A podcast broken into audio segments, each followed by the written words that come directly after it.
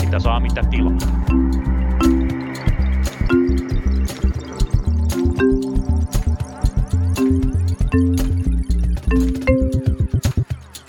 Hyvää päivää tai oikeastaan huomenta nauhoitamme tätä perjantai-aamulla. Tervetuloa Punakulman pariin. Tällä kertaa meillä on käsittelyssä taas koko politiikan viikko, eli lähdetään varmaankin Sanna Marinin loikasta. Sitten puhutaan hiukan demareista, sen jälkeen on vuorossa myös vähän rasismia ja lopuksi leikataan, kuten aina. Mitäs Lauri Muranen, mitä sun aamuun kuuluu? No hienosti töräytit kyllä koko... Eikö koko lähtenytkin? Mä mietin, mietin tosiaan tuossa aamulla tänne pyöräillessäni, että olisi tämmöinen niin aamujuontajatyyppinen ote. Okei, sä oot selvästi niin kuin noin puoli tuntia enemmän minua hereillä, mutta hyvä, mennään asiaan. Mulle kuuluu siis hyvää, vastataan siihen ensin.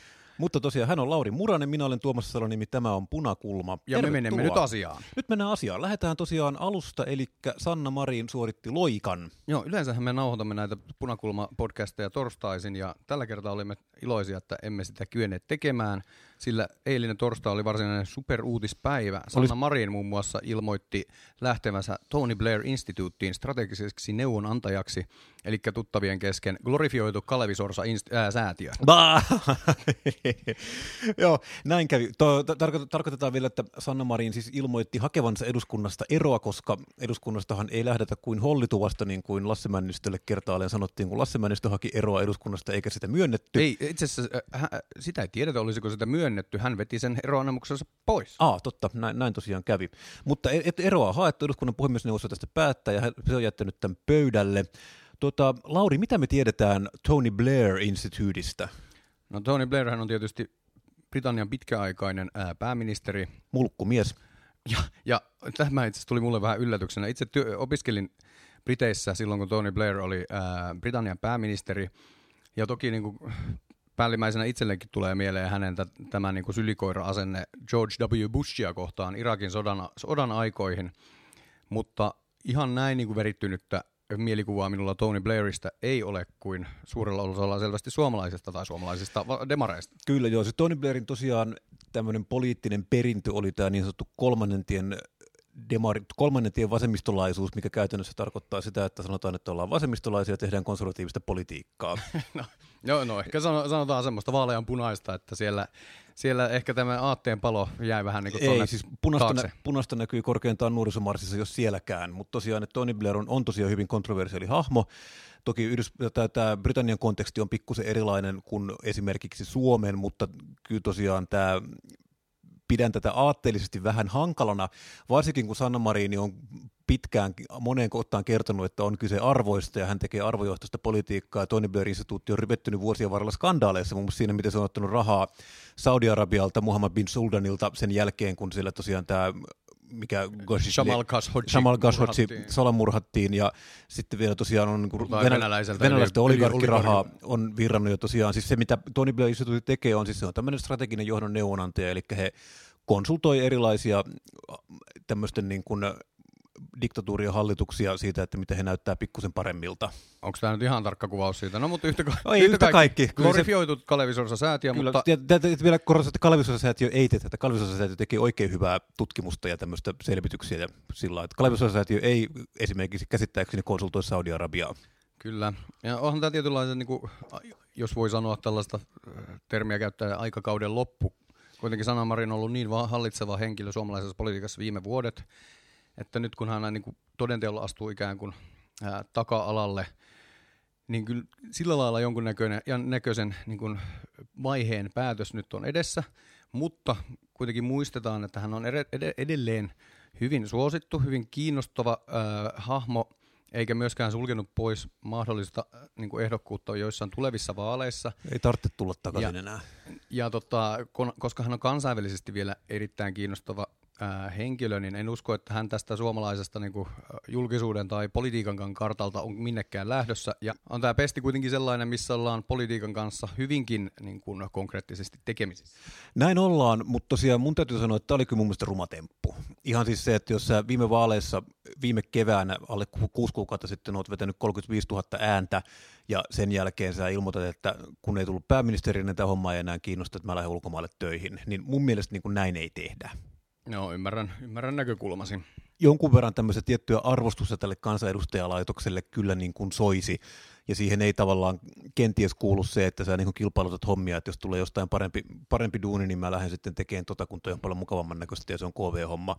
Vaikka tosiaan, koska kun siihen lähtee vaaleihin ehdolle, niin pitää aina olla semmoinen ymmärrys siitä, että voi käydä niin, että ei tule valituksi pääministeriksi, että tulee valituksi kansanedustajaksi, sitten onkin oppositiossa neljä vuotta, tai kolme tai kaksi tai syksyn, miten tässä nyt käykää. Niin kuin Sanna Marin itsekin kyllä tietää, että niin kuin tuulet voi kääntyä itse asiassa aika nopeasti, että hänkin niin kuin nousi liikenneministeristä pääministeriksi ja siitä sitten Tony Blair instituuttiin, mutta se, tämä on niin kuin, oli ruma temppu. Joo, ymmär, ymmärrän pointtisi. Siis mä itse haluaisin katsoa tätä, siis niin kuin tuo, tuon kanssa on vaikea olla eri mieltä, mutta itse haluaisin myös katsoa tätä henkilökohtaisesta näkökulmasta.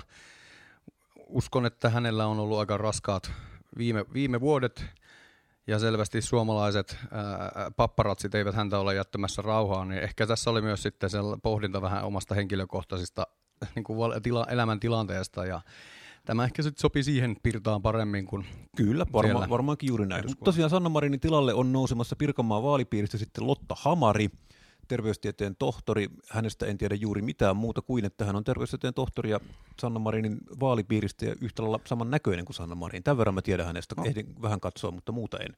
Onnea Lotalle. Onnea Lotalle. Mutta tosiaan puhutaan vielä edelleen demareista. Meillä oli täällä haastattelussa puolueen puheenjohtajaehdokkaat, molemmat, joista sitten vähän vähemmän yllättävästi Antti Lindman valittiin. Sinä Lauri olit demareiden puoluekokouksessa. Mikä siellä oli tunnelma? Puoluekokouksessa oli kyllä enimmäkseen erittäin hyvä tunnelma kyllähän se oli kaikille jotenkin selvää, että Antti Lindman tämän puheenjohtajaskapan vie, ja siellähän ei puoluekokousedustajat tästä vala, ää, ää, lainkaan äänestäneet, vaan ää, jäsenäänestys. jäsenäänestys, jossa kuitenkin äänesti reilusti yli puolet ää, puolueen jäsenistä, niin se tulos oli hyvin niin kuin selvä, että Antti Lindman sai lähes 80 prosenttia äänistä ja Krista Kiuru reilu 20. Monet olivat niin kuin varmoja, että se olisi paljon vielä selvempi.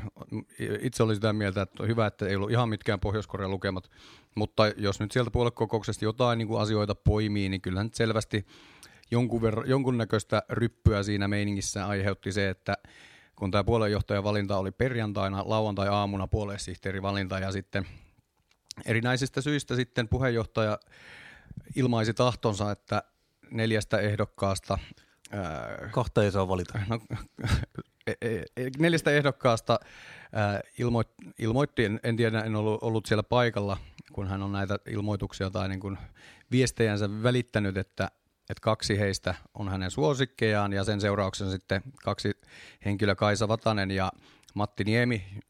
Itse oli siis Matin tukijajoukoissa – niin he, Kaisa ja Matti päättivät vetäytyä kisasta ja sitten kisanhan voitti Mikkel Näkkeläjärvi Lapista. Ja se tietyllä tavalla tietysti sitten porukkaa kyllä selvästi tympäisi, että tällä lailla karkeasti puututaan puolen demokratiaan.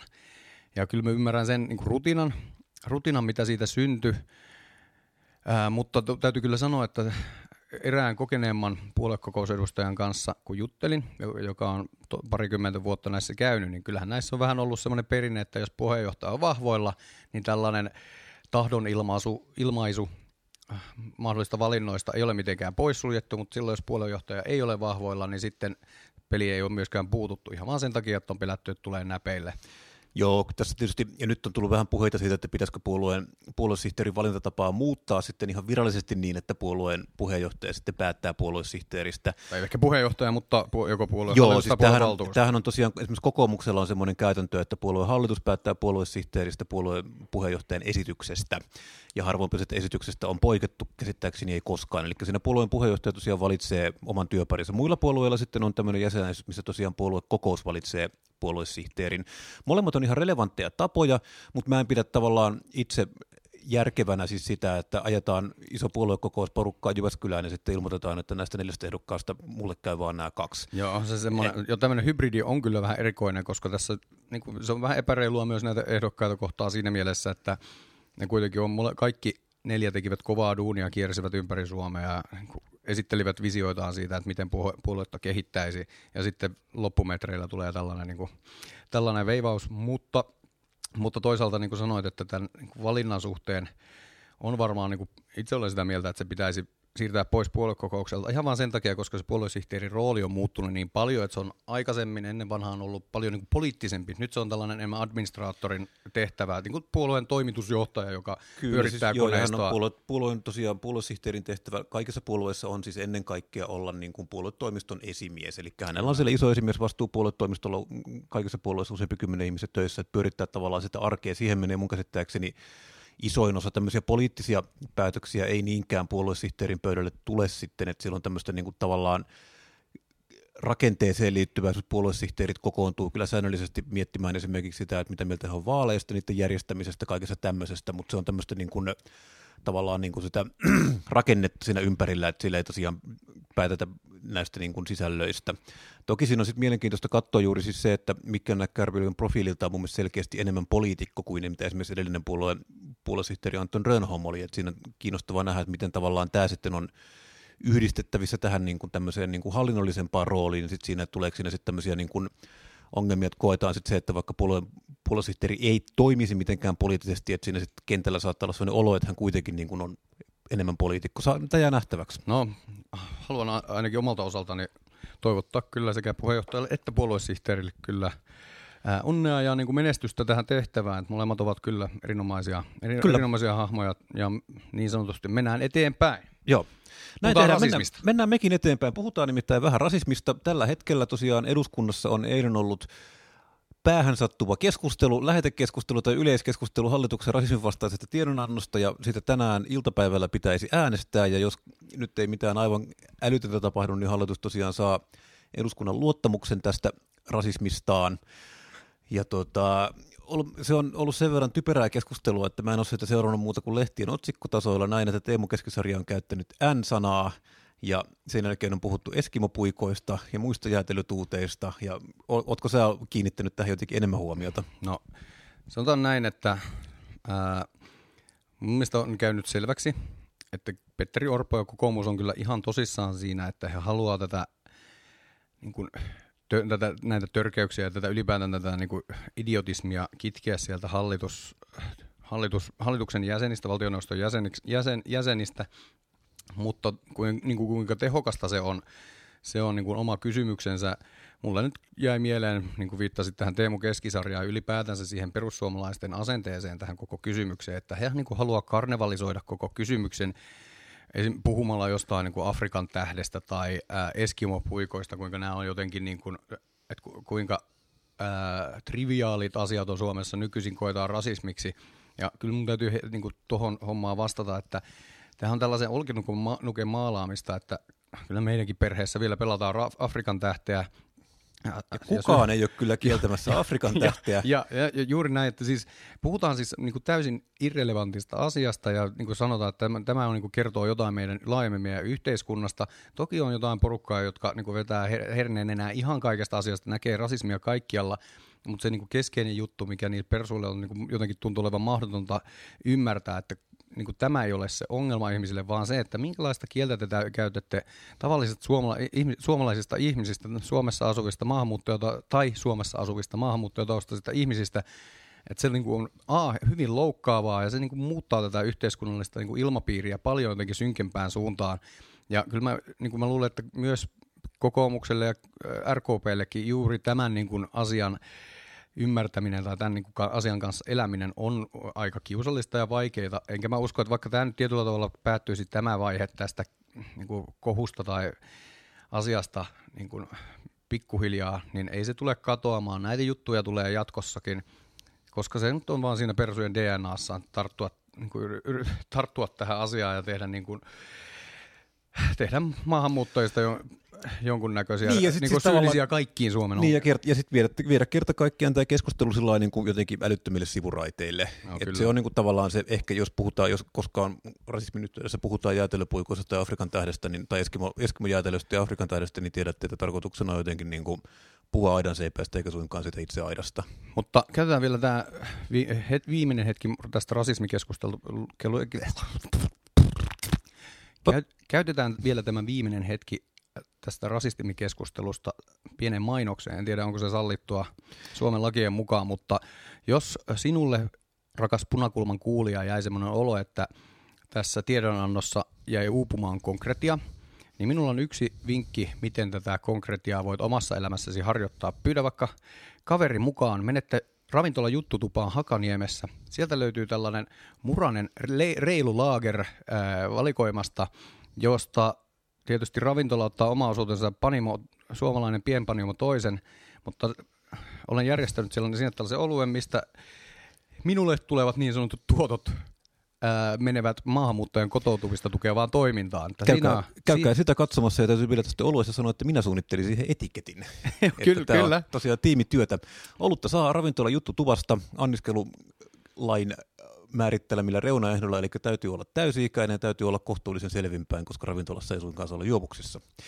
Menemme nyt sitten eteenpäin. Jos tuli tosiaan puhetta eduskunnasta rasismista, siitä tuli meille rakennusteollisuus. Olen ymmärtänyt, että rakennusfirmoja on menossa konkurssiin. Lauri, mitä tapahtuu? Ajattelin, että olisi hy- ihan hyvä kääntää katse nyt sitten tähän niin aitoihin, oikeisiin politiikan sisältöihin ja mitä täällä Suomessa ja maailmalla tällä hetkellä tapahtuu.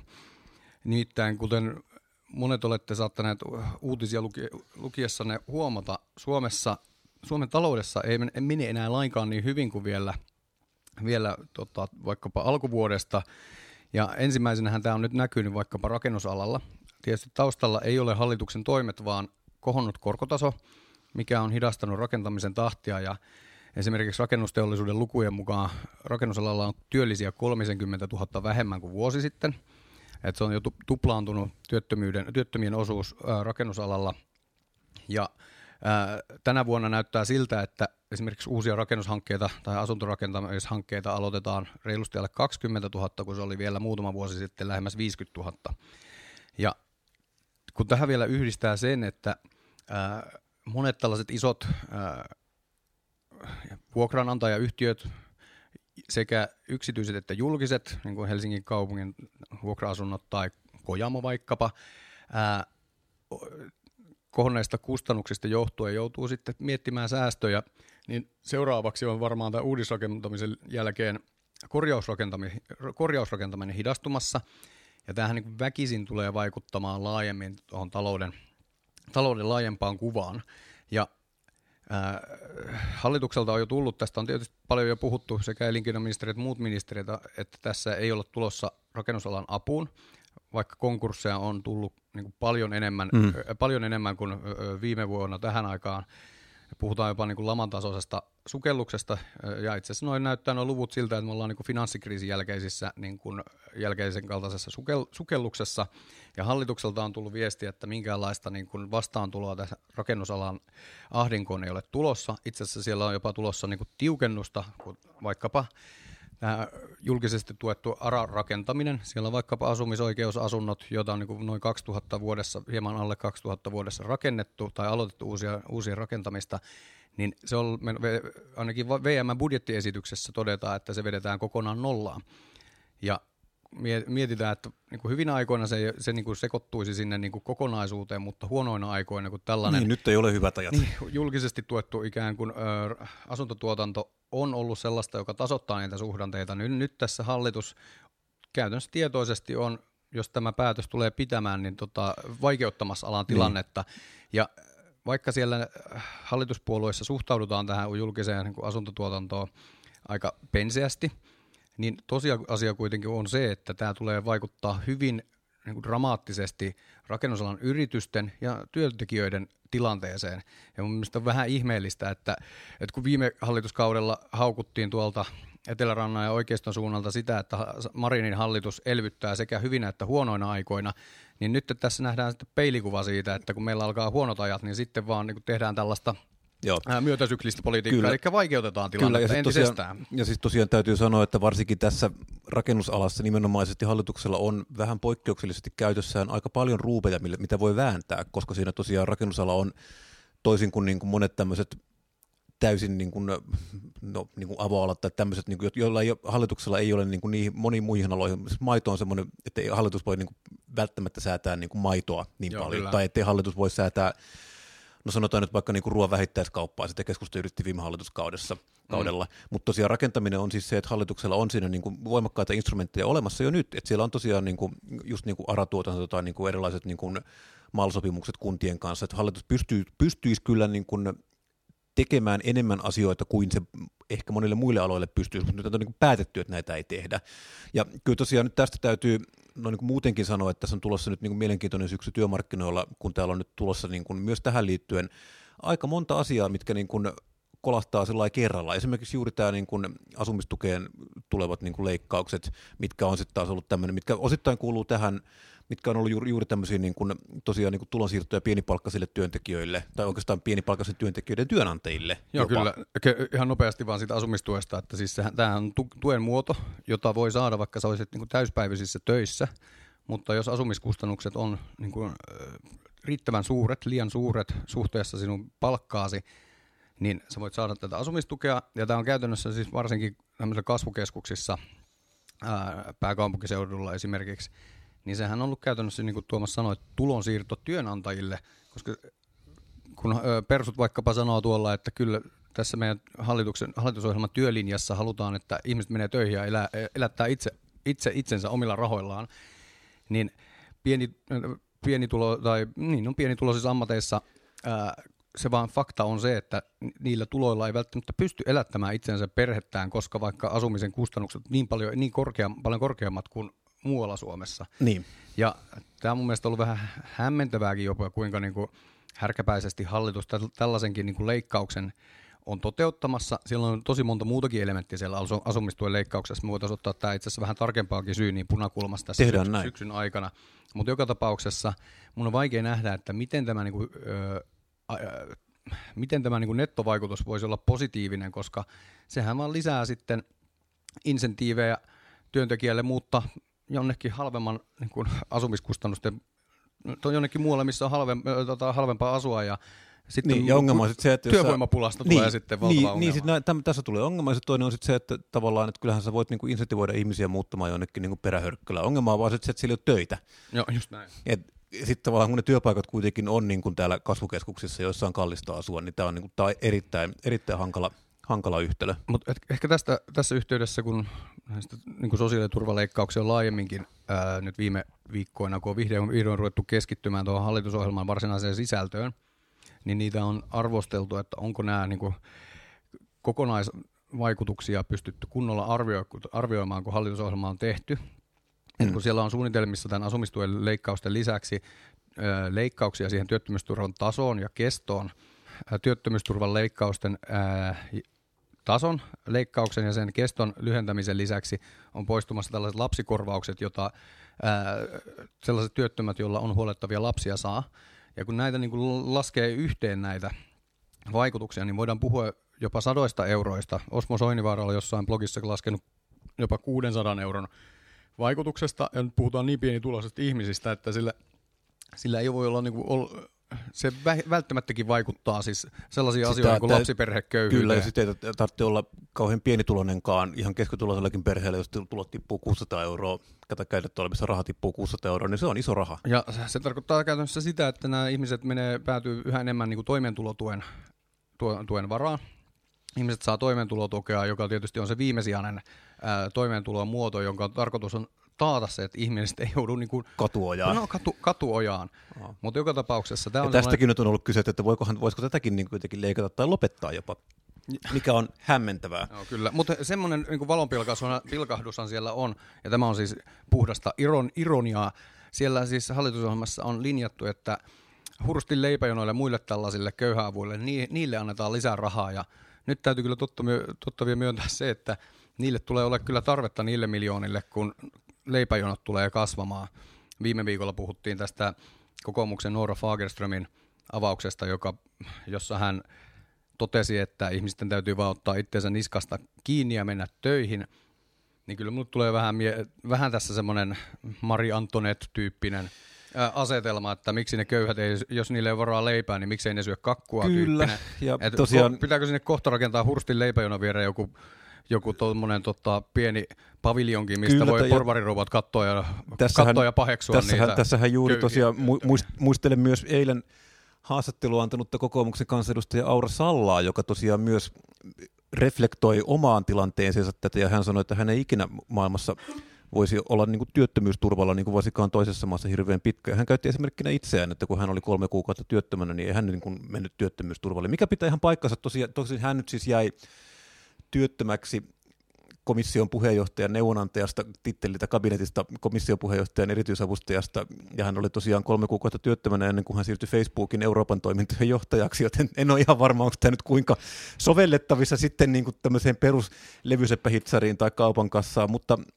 tietysti Joo, no. Porvaristolla on porvaristomurheet ja tavat olla ongelmissaan, että tosiaan jokainen arjessa ymmärtää, jos olet niin kuin lopettanut Euroopan komissiossa työt ja sitten olet töiden välissä ja aloitat, aloitat, aloitat Facebookilla vasta syksyllä Euroopan johtajana, niin näin voi käydä. Joo, kyllä. No, tämä menee mun mielestä siihen kategoriaan, kun tuolla on Hesarin lifestyle, lifestyle-haastattelussa annetaan vinkkejä, että miten, miten voi niin kuin henkilökohtaisen talouden laittaa kuntoon ja sitten puhu, puhutellaan jotenkin olevinaan pienituloisia, sanotaan, että kannattaa kolmen ruokalajin sijaan syödä vaikka vain yksi ruokalaji, kun ravin, käyt ravintola illallisella. Kyllä, tämä on, tämä on musta hyvä vinkki. Sitten aika usein näissä vinkkeissä korostuu myös, siis paitsi oudot suolistovinkit, mitä on Hesari pullollaan, niin se korostuu myös tosiaan tämä, että, niin kuin, että kannattaa laittaa isin sijoitusasunto esimerkiksi vuokralle, niin sitä voi sitten saada tuloja. Niin, tai myyt sen toisen sijoitusasunnon niin. ja laitat sen jonnekin Kyllä. Matala, matalan riskin tota, korkorahastoon. Kyllä, EFTltä kun ostaa, niin se on kuitenkin semmoinen kohtuullisen pommin varma ihan pienituloisellekin, että kun ei tarvitse monta sata euroa kuukaudessa laittaa sivuun, niin tämä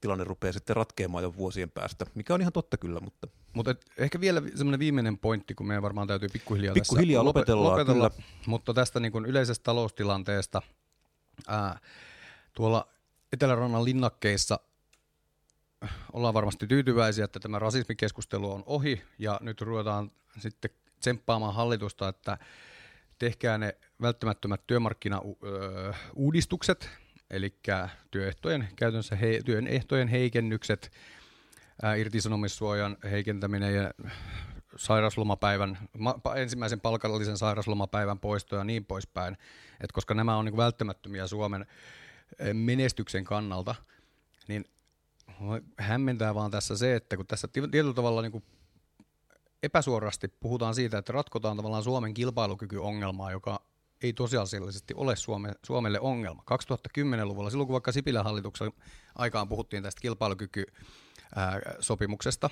hmm. ää, niin sanotusta kikystä, niin silloin myös ammattiliitot tunnustivat sen, että Suomen kilpailukyky oli päässyt, jos ei nyt rapautumaan, niin, niin kuitenkin, että niin kuin liikuttiin hilkulla siinä, että onko, alkaako tämä ole, olemaan ongelma Suomen ää, vientiteollisuuden kilpailukyvylle. Nyt näin ei ole. Esimerkiksi viimeiset palkka, palkankorotuskierrokset Euroopassa, ää, vaikkapa teollisuudessa tai muilla aloilla, on Suomessa ollut, niin kuin jäänyt paljon paljon matalammaksi ää, kuin muualla.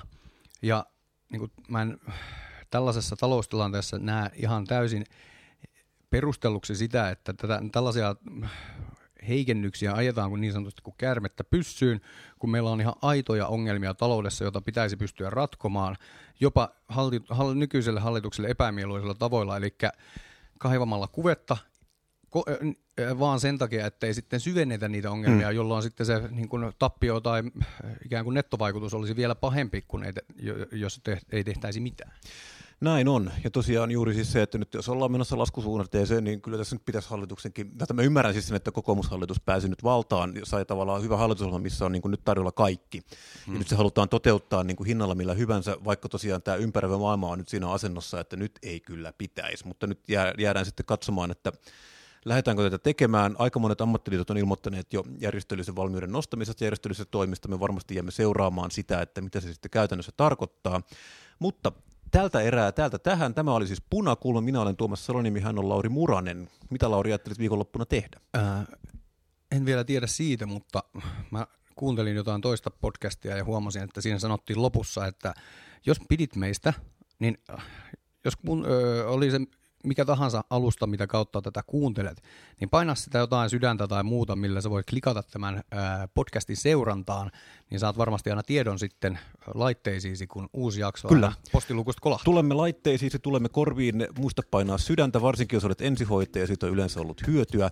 Tämä on siis punakulma, pidä meistä, hauku meidät, pääset, että meistä puhutaan, meidät löytää samalta paikalta ensi viikolla suunnilleen samoihin aikoihin. Käykää juttutuvassa reilulla Juttutuvassa Kyllä, hei vaan.